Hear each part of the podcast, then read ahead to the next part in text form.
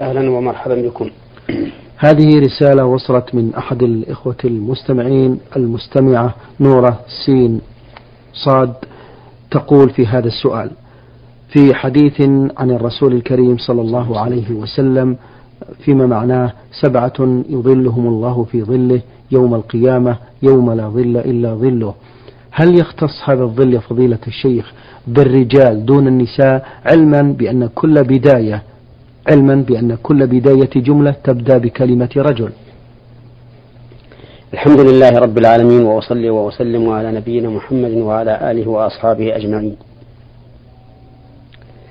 هذا الحديث الذي أشارت إليه السائلة هو قول النبي صلى الله عليه وسلم سبعة يظلهم الله في ظله يوم لا ظل إلا ظله إمام عادل وشاب نشأ في طاعة الله ورجل قلبه معلق بالمساجد ورجلان تحابا في الله اجتمعا عليه وتفرقا عليه ورجل دعتهم ورجل, ورجل قلبه معلق بالمساجد ورجل دعته امرأة ذات مس ذات منصب وجمال فقال إني أخاف الله. ورجل ذكر الله خاليا ففاضت عيناه. وهذه الجمل السبع كما ذكرت السائلة مصدرة بكلمة رجل. نعم. ولكن ليعلم أن ما جاء من النصوص في كتاب الله أو سنة رسوله صلى الله عليه وسلم معلقا بالرجال فإنه يشمل النساء. وما جاء معلقا بالنساء فإنه يشمل الرجال أيضا. لأن ذلك هو الأصل أي أن الأصل تساوي الرجال والنساء في الأحكام الشرعية إلا ما قام الدليل على الاختصاص. فمثلا قوله تعالى والذين يرمون المحصنات ثم لم يأتوا بأربعة شهداء فاجلدوهم ثمانية جلدة ولا تقبلوا لهم شهادة أبدا وأولئك هم الفاسقون إلا الذين تابوا من بعد ذلك وأصلحوا فإن الله غفور رحيم. هذه الآية كما هو مسموع علق الحكم فيها بالنساء. ومن المعلوم أن الحكم يعم الرجال. نعم. فمن قذف المحصنين ولم يأتي بأربعة شهداء شهداء فإنه يجلد ثمانية جلدة ولا تقبل له شهادة أبدا ويكون من الفاسقين. وكذا وكذلك قوله تعالى قد أفلح المؤمنون الذين هم في صلاتهم خاشعون إلى آخره يشمل النساء.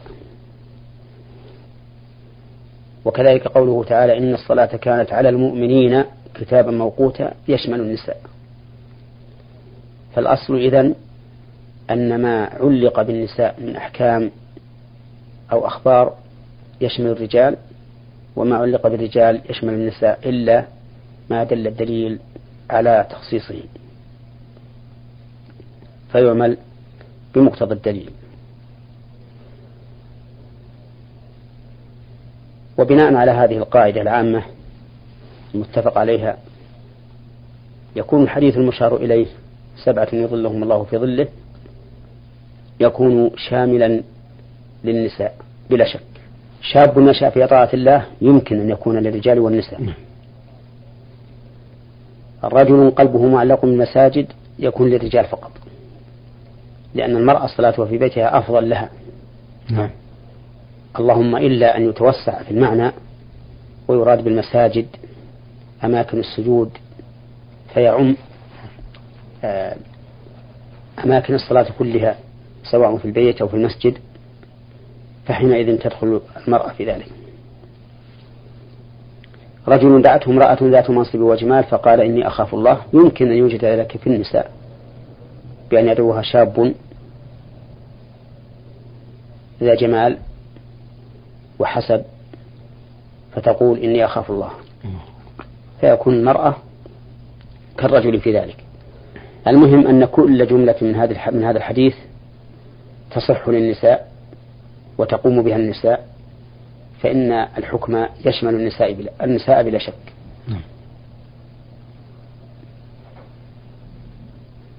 وهذا كثيرا ما يحصل فيه تساؤل.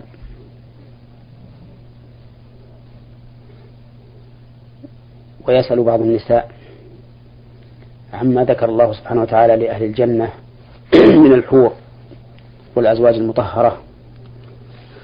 فيقولن كيف يكون للرجال حور عين وأزواج مطهرة؟ فماذا يكون شأن النساء من أهل الدنيا؟ والجواب على ذلك أن النساء من أهل الدنيا يتزوجن برجال من أهل الدنيا. والرجال من أهل الدنيا خير من الولدان الذين في الآخرة الذين في الجنة. لأن الولدان الذين في الجنة خدم لهؤلاء الرجال. فالرجل من أهل الدنيا يكون خيرا من من الولدان في الجنة. وحينئذ تنال المرأة في الجنة بغيتها ويكفي دليلا لذلك قوله تعالى في وصف الجنة وفيها ما تشتهيه الأنفس وتلذ الأعين وأنتم فيها خالدون. نعم. نسأل الله من فضله. آه المستمع أيضا تقول آه يتفشى في المجتمع القروي لدينا صفتان ذميمتان هما عدم صلة الرحم والغيبة. كيف نستطيع أن نقاوم ذلك؟ وما هي نصيحتكم؟ جزاكم الله خيرا. نعم. أما الأول وهو عدم صلة الرحم فيمكن مقاومته بأن يعلم الإنسان بأن يعلم الإنسان أن صلة الرحم من أوجب الواجبات التي تجب للإنسان على على الإنسان. وفيها من الخير والفضل ما جاءت به النصوص من الثواب العظيم. حتى إن الله سبحانه وتعالى تكفل للرحم أن يصل من وصلها ويقطع من قطعها. وفي قطيعة الرحم من العقوبة والآثام ما ينزجر به ذوي الألباب فإنه لا يدخل الجنة قاطع أي قاطع رحم. قال الله تعالى فهل عسيتم إن توليتم أن تفسدوا في الأرض وتقطعوا أرحامكم أولئك الذين لعنهم الله فأصمهم وأعمى أبصارهم. فإذا رأى الإنسان في النصوص التي فيها وعد من وصل رحمه بالخير رغب في ذلك وأقدم عليه وإذا رأى النصوص التي فيها الوعيد على من قطع رحمه حذر منه أي من قطع الرحم وأبعد عنه. وفي صلة الرحم من المصالح الدنيوية التآزر والتلاحم بين العائلات وشعور كل واحد منهم أنه كالجزء من الآخر. وهذا وإن كان عاما لجميع المؤمنين فإن المسلم فإن المؤمن للمؤمن كالبنيان ومثل المؤمنين في تودهم وتراحمهم كمثل الجسد الواحد. لكن في القرابات أخص. ويسأل كثير من الناس كيف تكون الصلة؟ فنقول الصلة جاءت في القرآن الكريم مطلقة وكذلك في السنة. وما جاء مطلقا في الكتاب والسنة وليس له مدلول شرعي يرجع إليه فالرجوع فيه إلى العرف. كما قيل وكل ما أتى ولم يحدد بالشرع كالحرز فبالعرف احدده. فالذي لم ليس له حد شرعي يرجع فيه إلى العرف. فصلة الأرحام ليس لها حد شرعي فيرجع في ذلك إلى العرف. فما جرى العرف بأنه صلة فهو صلة وما جرى العرف بأنه قطيعة فهو قطيعة. وعلى هذا فالصلة تختلف باختلاف الزمان واختلاف الأحوال واختلاف القرب. فقد تكون القطيعة في زمن صلة في زمن آخر. وقد تكون القطيعة في حال صلة في حال آخر أخرى. وقد تكون القطيعة من شخص صلة في حق شخص آخر. فإذا كان الناس مثلا في شدة وضيق وقلة ذات يد فالصلة تكون بالقول الكريم الحسن وببذل ما يستطاع من المال.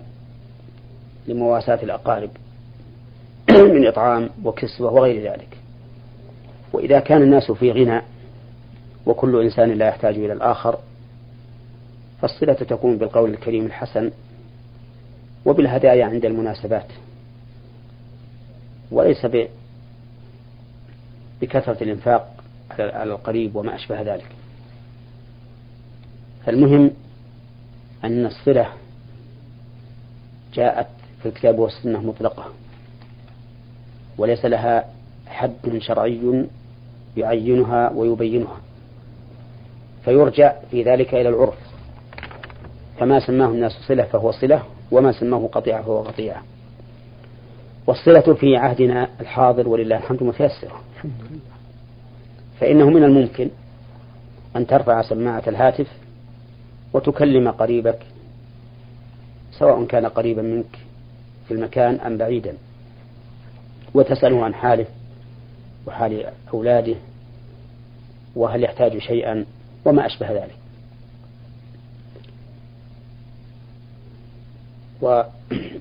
وتحقيقا لما أشرت إليه من أن الصلة تختلف باختلاف الأحوال لو كان قريبك مريضا أو عنده مريض لكانت الحال تتطلب أن تتصل به كل يوم.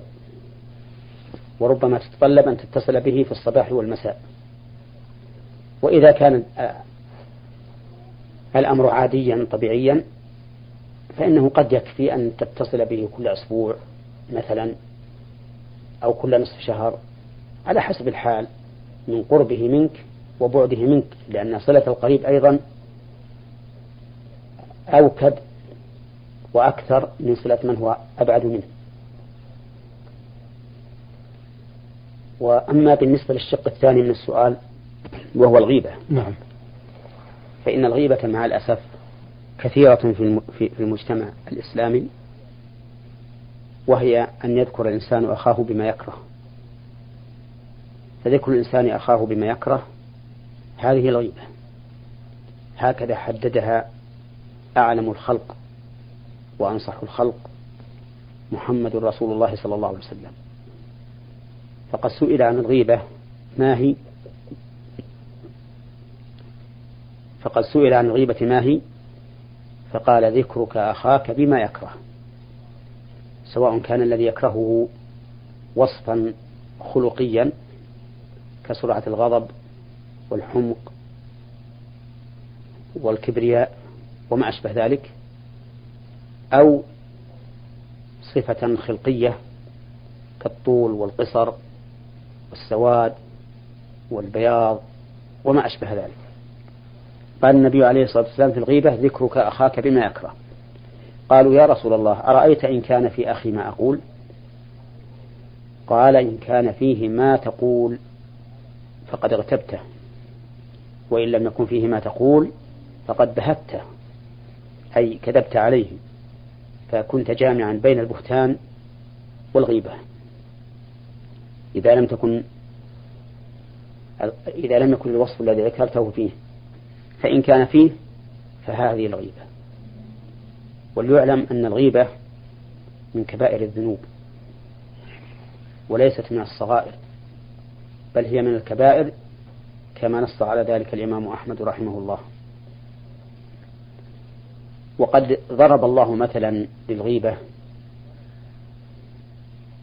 بأبشع صورة. فقال الله تعالى ولا يغتب بعضكم بعضا أيحب أحدكم أن يأكل لحم, لحم أخيه ميتا فكرهتموه فلا فأنت لو قدم لك لحم ميتة غير إنسان فإنك لا يمكن أن تأكلها بخبثها ونتنها وضررها فكيف إذا قدمت لك جيفة إنسان. فكيف إذا قدمت لك جيفة أخ لك؟ أيحب أحدكم أن يأكل لحم أخيه إن هذه صورة من أبشع الصور التي تنفر منها كل نفس سليمة.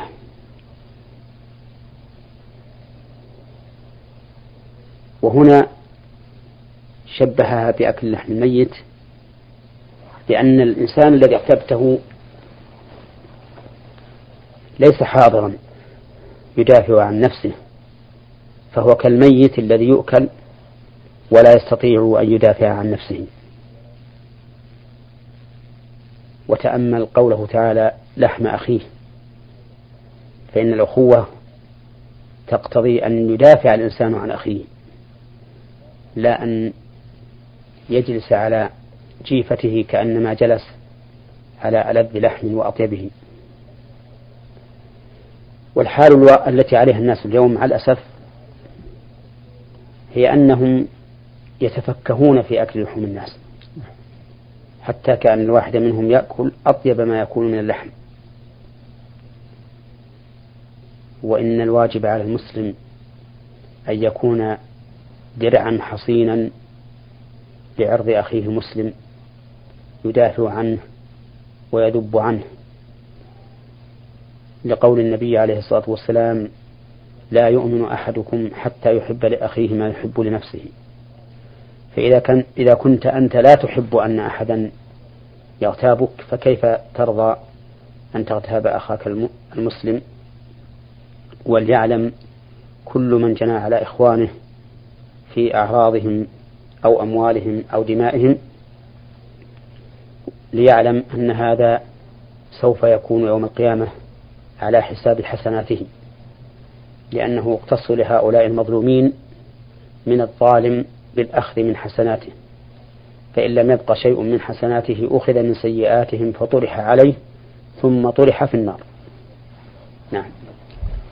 بارك الله فيكم شيخ محمد. آه هذه رسالة وصلت من المستمعة أختكم في الإسلام بانون يا كشك جمهورية مصر العربية.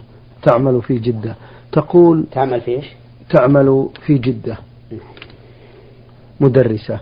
تقول طلبت الطلاق من زوجي لعدم الوفاق في حياتنا الزوجية. فرفض. فهل يجوز أن أنفصل بحياتي وأولادي عنه دون طلاق؟ حيث أنني لا أستطيع أن أؤديه حقوقه الزوجية. الواجب على كل من الزوجين أن يعاشر صاحبه بالمعروف لقول الله تعالى ولهن مثل الذي عليهن بالمعروف ولقوله تعالى وعاشروهن بالمعروف وهنا نقول في جواب هذه السائلة إذا كان الخطأ من الزوج هو الذي فرط فيما يجب عليه نحوك. نعم. ولم يقم به أو اعتدى على ما لا يحل له ما لا يحل له منك. فانتهك. فلك الحق في أن تطلبي الزواج إذا لم تتمكني من الصبر عليه. وإن كان الأمر بالعكس وكان الخطأ منك أنت الذي فرطت في الحق في حق الزوج؟ أنت التي فرطت في حق الزوج؟ فلا يحل لك أن تفرطي في حقه أو تعتدي في حقه ولا يحل لك أن تطلبي الزواج آه، أن تطلبي الطلاق أيضا. ولا يحل لك أن تطلب الطلاق أيضا. لأن النبي صلى الله عليه وسلم قال من سألت أي امرأة سألت زوجها الطلاق من غير ما بأس فحرام عليها رائحة الجنة. وأما إذا كان الأمر لا منك ولا منه ولكن كان في قلبك كراهة له شديدة لا يمكن أن تبقي معه فلا حرج عليك في هذه الحال أن تطلبي الطلاق. فإن امرأة ثابت بن قيس بن شماس رضي الله عنه جاءت إلى النبي صلى الله عليه وسلم وقالت يا رسول الله ثابت بن قيس لا أعيب عليه في خلق ولا دين ولكني أكره الكفر في الإسلام. أي أكره أن أكفر حقه ولا أقوم به. فتطلب رضي الله عنها الفراق. فقال لها النبي عليه الصلاة والسلام أتردين حديقته؟ أتردين عليه حديقته؟ قالت نعم. فقال النبي صلى الله عليه وسلم له لثابت اقبل الحديقة وطلقها تطليقه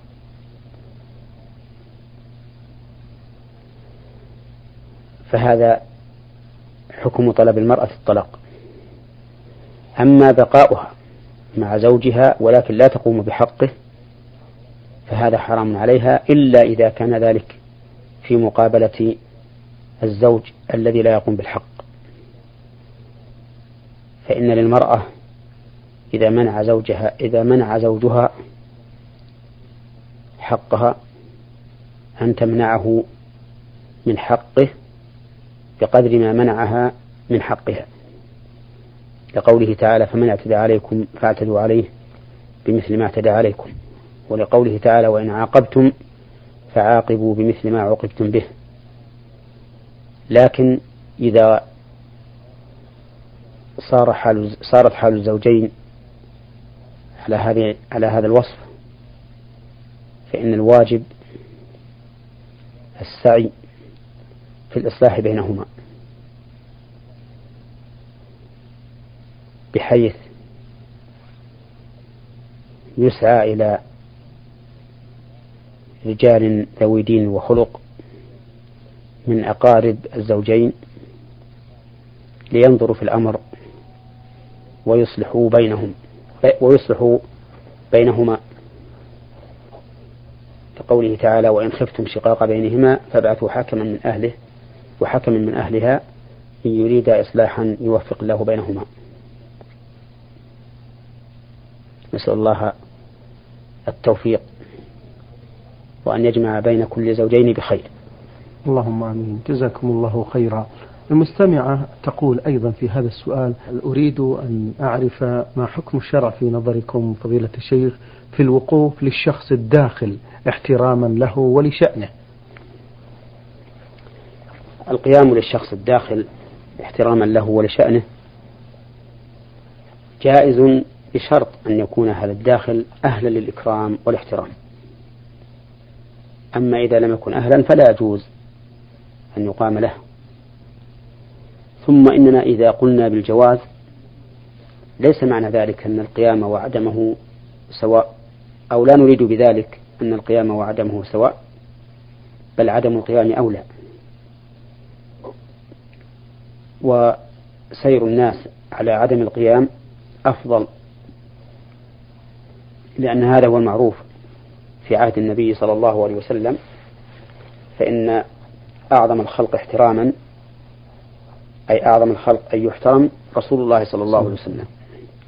ومع ذلك فإنه إذا دخل على أصحابه لا يقومون له لما يعلمون من كراهته لذلك. وقد قام النبي صلى الله عليه وسلم لوفد ثقيف حين قدموا عليه. وهذا يدل على أن القيام في موضعه لا بأس به وأما بدون سبب فالأولى تركه.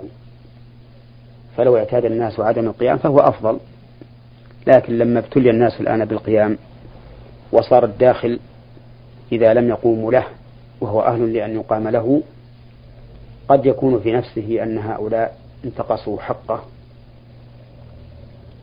فلا بأس بالقيام حينئذ. وأما القيام على الشخص.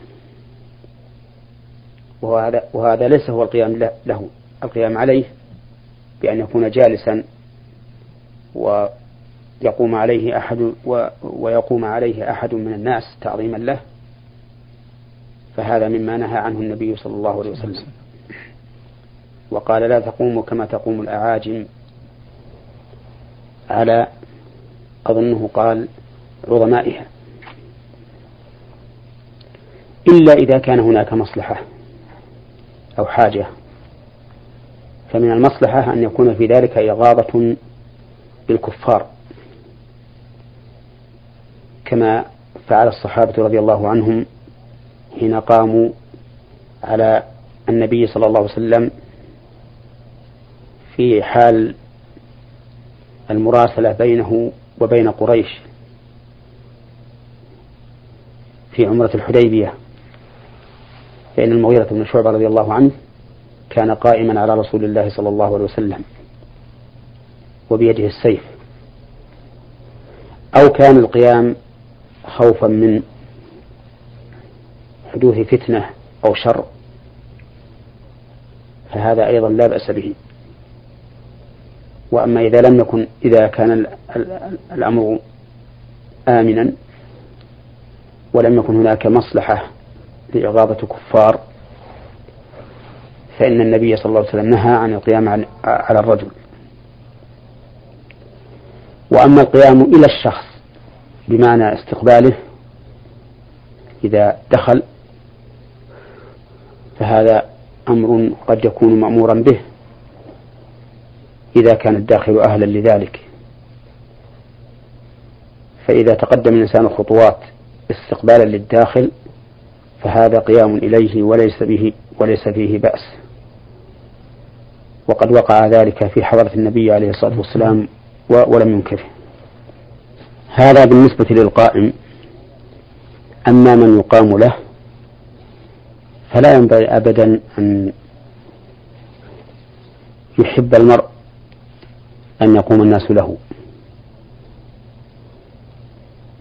بل ينبغي أن يكون الإنسان متواضعا يرى نفسه مثل إخوانه ليس له حق عليهم.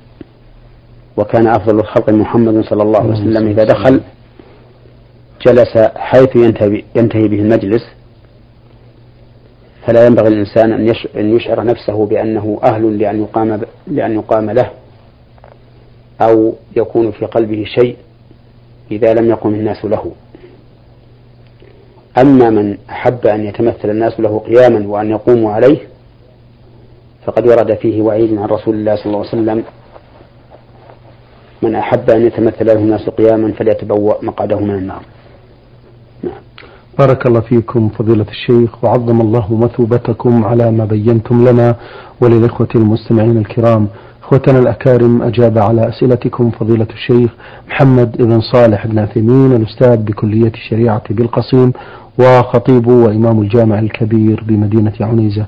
شكرا لكم وسلام الله عليكم ورحمته وبركاته. نور على الدرب. برنامج يومي يجيب فيه أصحاب الفضيلة العلماء على أسئلة المستمعين. البرنامج من تقديم وتنفيذ عبد الكريم صالح المجرن.